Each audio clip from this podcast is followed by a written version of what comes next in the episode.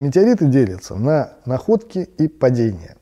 А, что есть что и почему оно так называется? Падение – это э, непосредственно падение. То, что видели, видела куча людей или даже, пусть хотя бы даже один человек, но он увидел, что это упало с неба, его видели данное событие на достаточно длительном э, отрезке расстояния.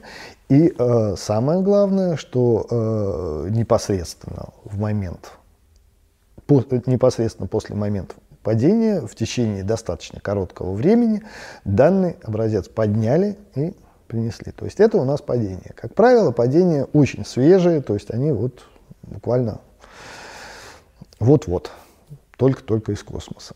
Вот. Ну и, соответственно, есть находки.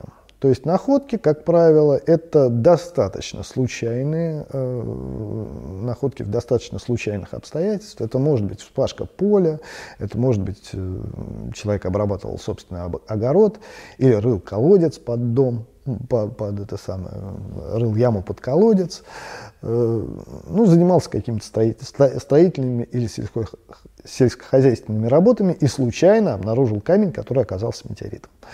Э, сама по себе история не сильно редкая, но тем не менее она очень хорошо описывает э, то, что называется находкой метеорита.